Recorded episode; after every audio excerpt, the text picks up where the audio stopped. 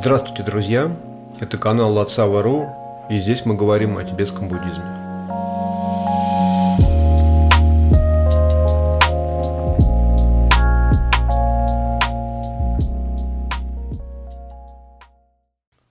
Итак, сегодня мы переходим к непосредственно 37 строфам, который составил великий мастер Гьялсе Нгульчу Тогме, для того, чтобы объяснить, какие, собственно, практики выполняют бодхисаттвы на пути. И первая строфа, она касается необходимости осознать ценность человеческого рождения. Звучит она следующим образом. «Теперь, когда у меня есть драгоценная человеческая жизнь, наделенная всеми свободами и дарованиями, этот великий корабль, который так сложно обрести, чтобы освободить себя и других из океана страданий сансары, мне следует слушать, размышлять и медитировать без отвлечений день и ночь. Такова практика бодхисаттвы». На какие слова нам следует обратить здесь внимание? Ну, во-первых, то, каким словом автор определяет драгоценную человеческую жизнь. Вообще, жизнь лю, человек ми, и обычно в текстах пишется ми лю ринпоче. То есть ринпоче – это драгоценное, милю – это человеческая жизнь. Но здесь Нгульчу Тогме выбрал использовать термин, который состоит из двух других терминов. Этот термин звучит как «делджор». «Делджор» – это слово, которое состоит из двух – «делвадье» и «дёрпачу». Этими двумя словами традиционно обозначаются 8 свобод и 10 дарований. Именно они определяют, что человеческая жизнь является драгоценной. То есть сама по себе человеческая жизнь. Можно родиться человеком и никогда не встретиться с учением Будды и не начать практиковать дхарму. И таким образом большинство живых существ, которые рождаются человеком, они никогда не достигают освобождения из сансары. Поэтому он здесь подчеркивает, что именно он имеет в виду. Эти 8 свобод и 10 дарований, они, собственно, о том, какое именно рождение человеком считается драгоценным. Я их перечислять не буду, они все есть в комментарии Дилго Кхьенце, и, соответственно, в книге с ними можно ознакомиться. Кроме этих 8 свобод и 10 дарований, очень часто упоминается так называемые 8 внешних неблагоприятных обстоятельств, которые уводят ум в сторону от дхармы, а также 8 несовместимых с практикой дхармы склонностей, ограничивающей наш потенциал достичь освобождения. Их определил Лонгчен Рабджам, и они скорее уже для тех, кто следует по пути. С моей точки зрения, они, 8 свобод и 10 дарований, это все понятно, да, если ты родился где-то, где нет учений, то тебе их и не получится практиковать, все эти перечисления есть. Лонгчен Рабджам, он именно говорит о том, что если мы уже получили все эти 8 свобод и 10 дарований, у нас может не получиться практиковать дхарму, потому что есть так называемые косвенные эти помехи, но тем не менее они такие, мы мало обращаем на них внимания, но они очень могут сильно сказаться на качестве нашей практики. То есть мы можем ничего не достичь. И я их специально перечислю, потому что в комментарии Дилго Кхьенце они тоже есть, но лишний раз о них напомнить никогда не лишнее. Так вот. 8 внешних неблагоприятных обстоятельств, которые уводят ум в сторону от дхармы, это первое, находиться под сильным воздействием 5 тревожащих эмоций. То есть, это имеется в виду, если человек даже не пытается как-то работать со своими эмоциями, чтобы быть более спокойным, не считает, что это правильно. То есть, есть люди, которые говорят, я живу эмоциями, эмоциональная часть жизни очень важна. Это про это. Второе, быть недальновидным, глупым и легко поддаваться влиянию неподходящих друзей. Здесь мы тоже понимаем, что сейчас огромное количество инфлюенсеров, так называемых, и лидеров мнений общественного, которые пытаются каждый протолкнуть свою повестку. И если мы человек ведомый, у нас нет стержня какого-то своего воззрения, своей идеи, мы очень легко поддаемся на влияние. А, эти люди все преследуют собственные какие-то цели или за деньги работают на достижение цели других. Поэтому, попав под их влияние, мы можем очень легко уйти в сторону от практики. Собственно, об этом третий пункт – свернуть на неверный путь. То есть, мы уходим в сторону, у нас есть какая-то идея, которая не соответствует дхарме, и практика наша сходит на нет.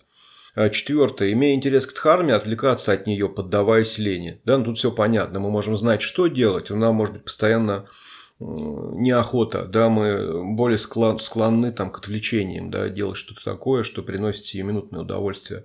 Я об этом много говорил в подкасте про тревожность. Да, что это основная проблема. Что мы пытаемся получить ощущение радости какими-то простыми средствами, которые нам подсовывают всегда под руку. Пятое. Под давлением неблагой кармы вести ненадлежащий образ жизни.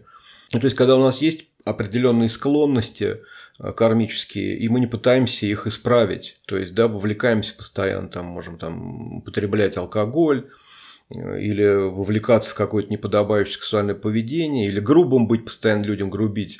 То есть, постоянно следовать тем импульсам, которые возникают в нашем уме. Шестое. Быть в рабстве у других людей или под их прямым контролем. Да? Ну, тут все понятно. Если ты вынужден кому-то подчиняться, а он, например, не хочет, чтобы ты дхарму практиковал, то у тебя практиковать и не получится. Седьмое. Практиковать дхарму ради мирских целей, например, ища в ней защиту от внешних угроз или за страха, что не получишь еды или других вещей, необходимых для выживания. Да, ну тут тоже все понятно. Если у тебя мотивация меняется с достижения просветления ради освобождение всех живых существ на то, чтобы зарабатывать своим учением деньги какие-то, да, то есть у тебя эта мотивация становится главной, то, соответственно, теряя основную мотивацию Махаяна, ты результаты никогда не достигнешь. Ты можешь стать успешным коучем, там, да, человеком, который ведет практики, тренинги, но если твоя мотивация – деньги, это все бесполезно, это все уводит в сторону. И восьмое. Создавать видимость практики дхармы в надежде обрести богатство и славу. Ну, это почти то же самое, да, мы практикуем дхарму, потому что, пытаемся обрести какую-то позицию, там, да. Многие люди в начале, там, особенно практики, у них там одна из серьезных таких целей – это вот стать учителем, там, сесть на трон. Но на самом деле такая мотивация тоже не подходит. Тем более, что эти люди мало понимают, что такое быть учителем, насколько это серьезная ответственность и какой надо иметь внутреннюю силу, чтобы потянуть такую задачу, да, учить других, будучи объектом там, их поклонения. Это достаточно сложно, настолько сложно, что даже многие учителя, у которых огромный опыт, у которых есть очень высокая реализация, и то в результате приходит к тому, что перестают учить, там, уходит в очередной личный ретрит. Такое тоже случается. Вот, и второй свод – это 8 несовместимых с практикой дхармы склонностей, ограничивающих наш потенциал достичь освобождения. Первое. Быть настолько привязанным к своей семье, богатству и занятиям, что это не оставляет времени на практику дхармы. Да, опять же, мы можем думать, что какие-то дела, там, вот, которые нам кажутся важными, повседневные, да, их важнее делать, чем практиковать. И постоянно практику откладываем. Так можно откладывать до бесконечности в какой-то день, лечь и умереть, так ничего и не попрактиковав. Такое бывает. Второе. Иметь скверный характер, побуждающий нас к неадекватному поведению, что приводит к тому, что даже встретив духовного учителя, нам очень тяжело обратить ум к дхарме. Да, но скверный характер, сейчас это, к сожалению, такая особенность большого количества людей, когда у нас на все есть свое мнение, мы никого слушать не хотим, никого не уважаем, у нас, в принципе, нет склонности найти кого-то, кто нас чему-то сможет научить, да, особенно с точки зрения дхармы, потому что зависть обычно тоже движет людьми очень часто, и они, даже не испытав учителя, сразу считают, что он не годится, или начинают с ним спорить, или начинают о нем сплетничать. Это закрывает дорогу к практике. Третье. Не видеть проблемы в страданиях сансары, потому не иметь возможности разочароваться в ней, обрести решимость от нее освободиться. Да, такое тоже бывает довольно часто. Люди практикуют, но не понимают, что сансара – это проблема. И с какой стороны к ней не подойди, проблема будет всегда. Классический случай. Я как-то видел на ретрите, один человек на сессии вопросов и ответов задал вопрос, что «а мне вот все устраивает». Я вот не страдаю, у меня все хорошо, все идет хорошо, и что тогда делать с точки зрения буддизма? На что Патрул Ринпоче ему сказал, тогда вам не надо практиковать буддизм, у вас и так все хорошо. Соответственно, да, это закрывает дорогу к практике. 4. Не обладать драгоценным даром веры, потому не иметь стремления встретить учителя, практиковать его учение. Это опять же, да, о том, что мы, в принципе, не готовы кому-то довериться, да, то есть мы все воспринимаем всегда скептически. И так, конечно, учителя не найти. Одно дело учителя проверять, а другое дело считать всех учителей. Там этот Вот это он там неправильно сделал, у этого дикция плохая, вот этот как какую-то глупость сказал, этот вот там с женщинами спит, там, да, этот вот наоборот там монах зациклился на дисциплине. И постоянно мы находим недостатки. У нас нет склонности, да, проникнуться преданностью к какому-то человеку, который выше нас, да, на духовном пути. Пятое. Не чувствовать раскаяния, совершая неблагие действия и даже получать от этого удовольствие. Опять же, да, есть люди, которые, ну, даже практикующие, которые там считают, что надо постоянно какие-то гневные действия применять, да, там могут нагрубить, что-то резко и сказать. Некоторые даже считают, что можно избить человека, если он себя как-то неподобающе ведет. Это на самом деле... И не чувствуют, что они сделали что-то не так. Им кажется, что вот они типа вот так вот проявляют гневную активность. Это на самом деле тоже очень серьезным препятствием может стать, потому что, ну, гневная активность – это хорошо, но... Я как-нибудь сделаю об этом подкаст, о гневной активности. Я много спрашивал об этом, потому что это такой спорный постоянно вопрос. И проявлять ее, не обретя высочайшей реализации, это вот как раз про то, что это все скатывается просто к неблагим действиям. И никакого отношения это к просветленной активности Будды не имеет. Шестое. Испытывать к дхарме не больше интереса, чем собака испытывает к траве. И таким образом лишаться возможности развить благие качества. Да, тут тоже там, да, бывает такое, что практикующие считают, что они так все знают уже, и им вообще нечего больше там, да, изучать. И, ну, если к дхарме нет интереса, то и практика какая может быть. Вот. Дальше уже касается последних два пункта, серьезно, да, таких опытных практикующих. Седьмое – это нарушить обеты пратимокши и махаяны, то есть личное освобождение и колесница бодхисаттвы. Таким образом способствовать собственному перерождению в нижних землях, где нет возможности практиковать дхарму. Нарушение обетов, да, они еще чем опасны. Большинство людей, нарушив какой-то обет, не в состоянии его это как бы переварить, то есть раскаяться и следовать дальше. Они думают, что, ну, я тут нарушил, мне терять уже нечего, и скатываются к неблагим действиям, что, соответственно, определяет их неблагоприятное перерождение в следующей жизни. И, наконец, восьмое. Вступив на особый путь ваджраяны, нарушить тантрические самаи со своим учителем и ваджранами братьями и сестрами, и таким образом потерять связь со своим внутренним потенциалом. Для того, кто получает посвящение и следует пути ваджраяны, это самое опасное. Я знаю, что много людей получают посвящение у реализованных мастеров и действительно практикуют ваджраяну и скептически относятся к самае. Это самое плохое, что может случиться с опытным практикующим. То есть он нарушает самаи. Об этом я уже говорил, там, да, чистое видение в основном. Это чистое видение, почему упоминается только учитель и ваджраные братья и сестры – это те, кто вместе с нами получает посвящение. То есть мы перестаем их видеть через призму чистого видения, и таким образом получается, что, ну, то есть мы выпадаем из мандалы, в которые нас посвятили. У нас все эти люди и учитель становятся обычными людьми, а не божествами. И на этом наша практика, собственно, кончается. Если ты получил посвящение обычного человека, то и ты обычный человек. То есть ничего особенного не произошло, ты возвращаешься к обычной своей жизни. Вот эту тему я, ну, раскрыл чуть поподробнее, потому что считаю ее важным. Это вот, да, я сейчас напомню, откуда мы пришли так далеко. Это было первое слово, на которое я решил обратить внимание, это то, что такое, собственно, драгоценное человеческое рождение. Вот, соответственно, второе слово, на которое здесь следовало бы обратить внимание, это, собственно, медитация. Вот там, где в конце Нгульчу Тогме говорит, что нам следует слушать, размышлять и медитировать, это классический, так скажем, подход к практике дхармы. То есть мы сначала слушаем учения, потом теоретические учения, потом размышляем о них в рамках концептуального ума. И здесь как раз на тибетском это звучит ньен сэм гом. То есть ньен – это услышать, сэм – это ум концептуальный, то есть размышлять на уровне концептуального ума. И гомпа, то, что мы переводим как медитация, на самом деле означает развивать теоретическое понимание, теоретические идеи на практическом опыте. То есть привносить теорию в практику, то есть делать часть своего жизненного опыта, то есть жить в соответствии с этой теоретической информацией, которую мы получили. Перевод медитация, meditation, он не очень удачный в данном случае. Он происходит от латинского слова, оно, по-моему, так звучит как-то meditatio или как-то так. Я латынь не знаю, не могу произнести четко. И перевод как размышление. Но по большому счету, да, мы как привыкли медитация, тут ты сидишь такой. Некоторые люди даже не знают, что делать. Они думают, что сесть в позу лотоса и пальцы сложить определенным образом – это и есть медитация.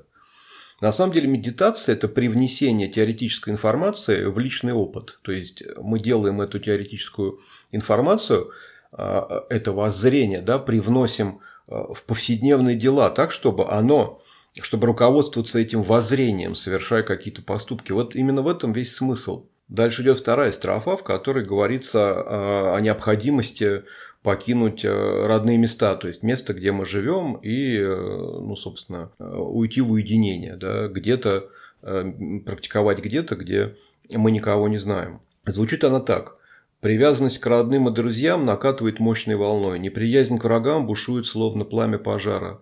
А тьма неведения не позволяет мне разобрать, что принять, а что отвергнуть. И потому покинуть родные места – вот практика бодхисаттвы. А на что здесь можно обратить внимание? Ну, соответственно, очень часто люди, которые такое читают, особенно начинающие, им кажется, что речь идет о том, что надо полностью перестать общаться с родственниками и там полюбить своих врагов.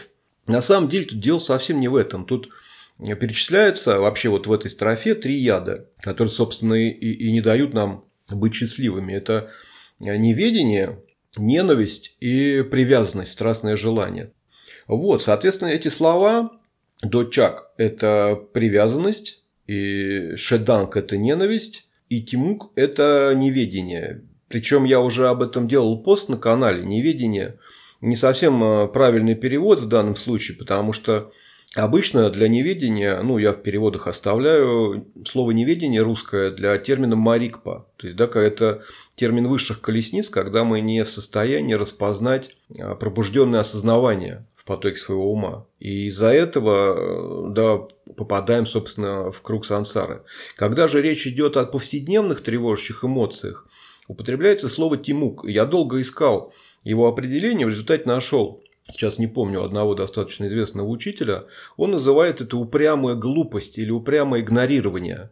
Это когда мы, ну, зная что-то, что там делать нельзя, тем не менее делаем это из-за какого-то тупого упрямства. И наоборот, знаем, что что-то делать надо, но сопротивляемся и не делаем. Это вот как раз про лень и практику, да, это тимук. То есть мы знаем, что практиковать надо, что это путь к освобождению. А что там типа телевизор смотреть и читать новости не надо, что это вызывает тревожащие эмоции остальные, да, ненависть и привязанность. Но тем не менее это делаем. И поэтому здесь вот Нгульчу Тогме, он как раз и указывает, что из-за своего глупого упрямства я не могу принимать то, что для меня как бы несет пользу, и отвергать то, что мне приносит вред. Эти два термина здесь тоже указаны напрямую. Да? Ландо, джепа.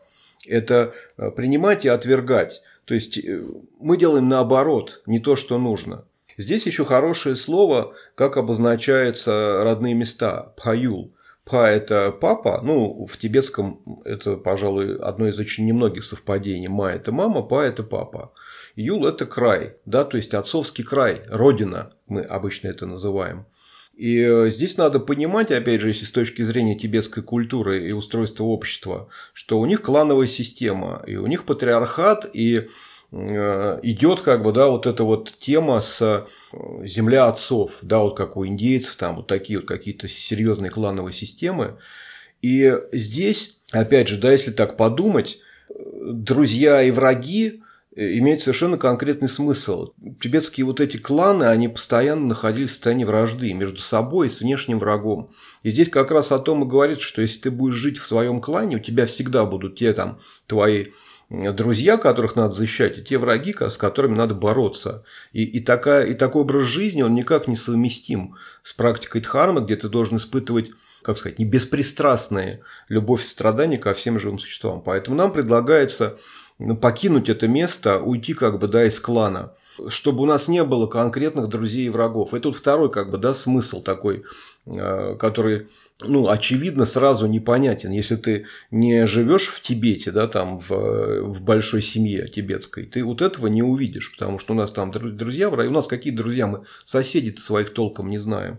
У нас там на уровне страны патриотизм или не патриотизм, тут имеется в виду не только местность, но и наше понятие своих, чужих на уровне рода или страны.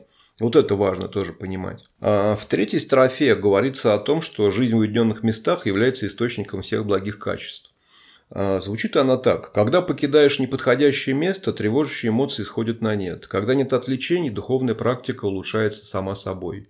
По мере того, как осознавание становится все яснее, уверенность в дхарме растет.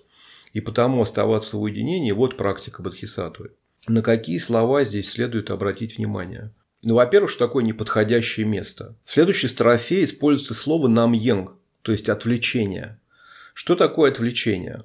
Отвлечение – это когда ум следует за чем-то, зачем он привык, за какими-то этими благами и радостями обычной сансарной жизни и отвлекается таким образом от практики, от медитации. Это имеется в виду какой-то обычный ум, который любит развлекаться, наш постоянный импульс получать какие-то развлечения, удовольствие, когда нам скучно, мы сидим, и нам нечего делать, и мы хотим включаем телевизор, или лезем в интернет, или играем в игру, или идем кататься на велосипеде. В общем, все развлечения – это отвлечение от практики.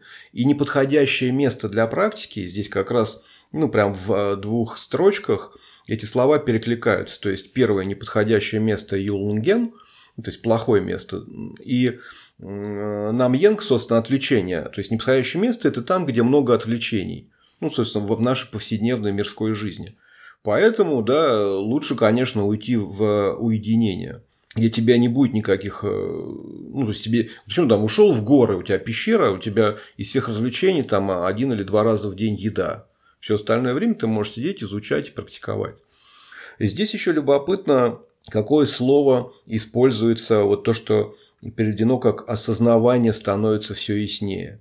Осознавание здесь наше любимое слово «рикпа». То есть, здесь на этом уровне Нгульчу Тогме, он уже вводит слово, чтобы развести сразу, потому что, забегая вперед, скажу, что там дальше еще будет осознание и осознавание слова, но они на тибетском звучат по-другому. То есть, здесь конкретно сказано про рикпа. Рикпа Дангпа становится, проясняется, то есть, когда отвлечений нет, и ум не стремится, он себя не загружает этими всеми посторонними какими-то идеями, мыслями и желаниями. У нас есть шанс, чтобы это внутреннее, так скажем, осознавание природы ума, оно стало очевиднее, то есть, мы его можем увидеть, у нас появляется шанс, потому что ум успокаивается. Именно об этом здесь и идет речь. Соответственно, как только у нас такой опыт, хотя бы проблески этого опыта появляются, у нас возникает уверенность здесь, нгеше.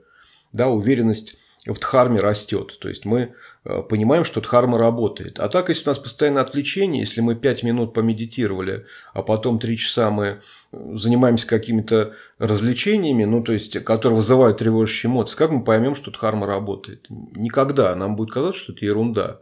А проблема всего лишь в том, что мы находимся в месте, где нас все отвлекает, и мы не можем практиковать. В 4 строфе идет речь о непостоянстве. И мы размышляем о непостоянстве на примере богатства, друзей и даже нашего собственного тела. Звучит она так.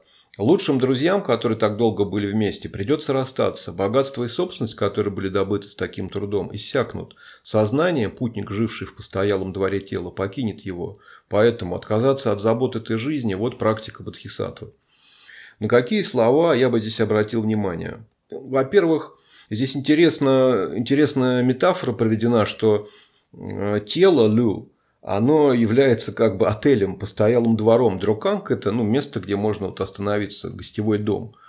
И намше, сознание, тут сравнивается с путником, который останавливается на постоялом дворе. Редко когда мы задумываемся о том, что тело, мое тело, это же очень сильная такая привязанность. Но на самом деле это временное место для сознания. Если мы верим в перерождение, очевидно, что у нас было бесконечное количество тел и еще будет бесконечное. Мы как путешественник, который движется в этой абсолютной реальности, переходя из одной относительной в другую. И это тело, у нас было бесконечное количество таких тел, и еще будет бесконечное количество таких тел. Иногда, если об этом поразмышлять, становится гораздо проще, отношение к телу становится проще, мы уже такую сильную привязанность к нему не испытываем. И второй момент, который я здесь считаю важным, это тибетское слово, которое используется для обозначения сознания, которое перерождается от тела к телу, которое использует тело как гостевой дом, намше. Это обычное сознание. Как вы помните, в предыдущей строфе была рикпа. И здесь Нгульчу Тогме, он разводит эти два понятия, потому что рикпа не перерождается. Перерождается именно намше. Это сложный вопрос, но тут важно понимать, что слова используются осознанно. В русский перевод такую разницу, которую закладывает автор, очень непросто привнести. И бывает, когда все эти термины, да и английский тоже, они постоянно взаимозаменяют друг друга и очень легко запутаться. Вот здесь я просто хочу обратить внимание, что то осознавание, о котором шла речь в предыдущей строфе, и это сознание, о котором говорится, которое тело использует как гостевой дом, это совершенно два разных понятия в тибетском языке. В пятой строфе идет речь о неподходящих друзьях. Звучит она так. Если общаешься с людьми, чей ум обусловлен заблуждением, усиливаются три яда. Усердие в слушании, размышлении, медитации ослабевает, а любящая доброта и сострадание теряются. Поэтому избегать неподходящих друзей – вот практика бодхисаттвы. Какие слова здесь вызывают некий интерес? Здесь, во-первых, для обозначения таких людей используется слово «канг». «Канзак» вообще, но здесь оно сокращено до ганг, как я уже говорил, чтобы строку не растягивать, в ней может быть только определенное количество слогов. И кто такой с точки зрения буддизма индивидуум? Так называют канзак – это все, кто не Будда, грубо говоря. Это люди, которые живут, руководствуясь ядами и тревожащими эмоциями. Люди, которые не достигли еще освобождения и чей ум обусловлен заблуждением. Соответственно, общение с такими людьми, конечно, они нас будут тянуть в свою сторону. Дилго Кхьенце приводит хороший пример кристалла, который приобретает тот цвет, на который ты его кладешь на какую-то поверхность, она красная, он станет красным, синий – синим. И он приводит такой пример, чтобы нам объяснить, как бы мы сами не старались практиковать, исследовать всем принципам Дхармы, если нас окружают люди, которые живут по-другому, то есть живут в сансаре, им нравится, им кажется, что что именно так можно достичь счастья и радости. Поскольку мы еще сами не достигли высокой реализации, и у нас паттерны, привычки, эти бакчаки довольно сильные, общаясь с такими людьми, мы рискуем, что они постоянно нас будут утягивать на свою эту тему, с нашей темы, с нашей практики, будут утягивать нас на путь этих простых удовольствий, которые свойственны существованию в сансаре. Шестая строфа посвящена духовному учителю, тому человеку, общение с которым, наоборот, нас тянет наверх. Звучит она так. Если полагаешься на добродетельного друга, недостатки искореняются, а благие качества проявляются все заметнее, словно растущая луна. Воспринимать такого друга как что-то более ценное, чем собственное тело – вот практика бодхисаттвы. Из всей строфы важное слово, важный термин, которым определяется добродетельный друг, это шиньен. Шиньен – это тибетский перевод санскритского слова «митра». Надо сразу сказать, что шиньен – это не гуру. Этим словом может даже обозначаться любой практикующий, который чуть дальше нас прошел по духовному пути. И мы это чувствуем, и в его присутствии мы с него берем пример, и это ведет нас наверх, а не вниз. Если противопоставить эту строфу предыдущей, а именно в этом смысл этих двух строф, то если люди, которые не следуют духовному пути, а полагаются на свои эти эмоциональные чувственные удовольствия, они нас тянут вниз, то точно так же люди, которые серьезно практикуют, да, шиньен, как бы, да, митра, человек, общаясь с которым мы улучшаем свою практику, которого мы сами вниз потянуть не можем. Там, пускай у нас даже какие-то недостатки есть, которые он уже преодолел.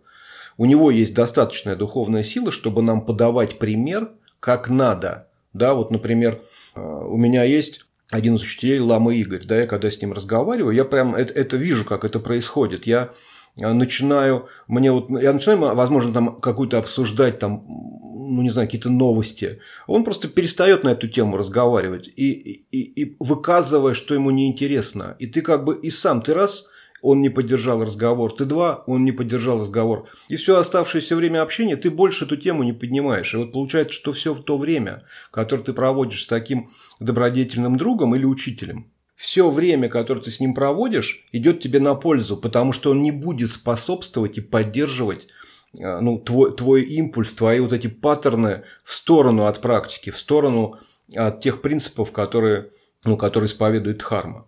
На этом сегодняшний подкаст я заканчиваю, потому что это как раз такие вот эти 6 строф, которые объединены в общий такой, скажем, свод наставлений по тому, как выстроить свою жизнь для лучшей практики. И со следующей, 7 строфы, уже идет речь о принятии прибежища. Об этом мы поговорим в следующий раз. Вот. А сегодня спасибо вам за внимание. На этом я с вами прощаюсь.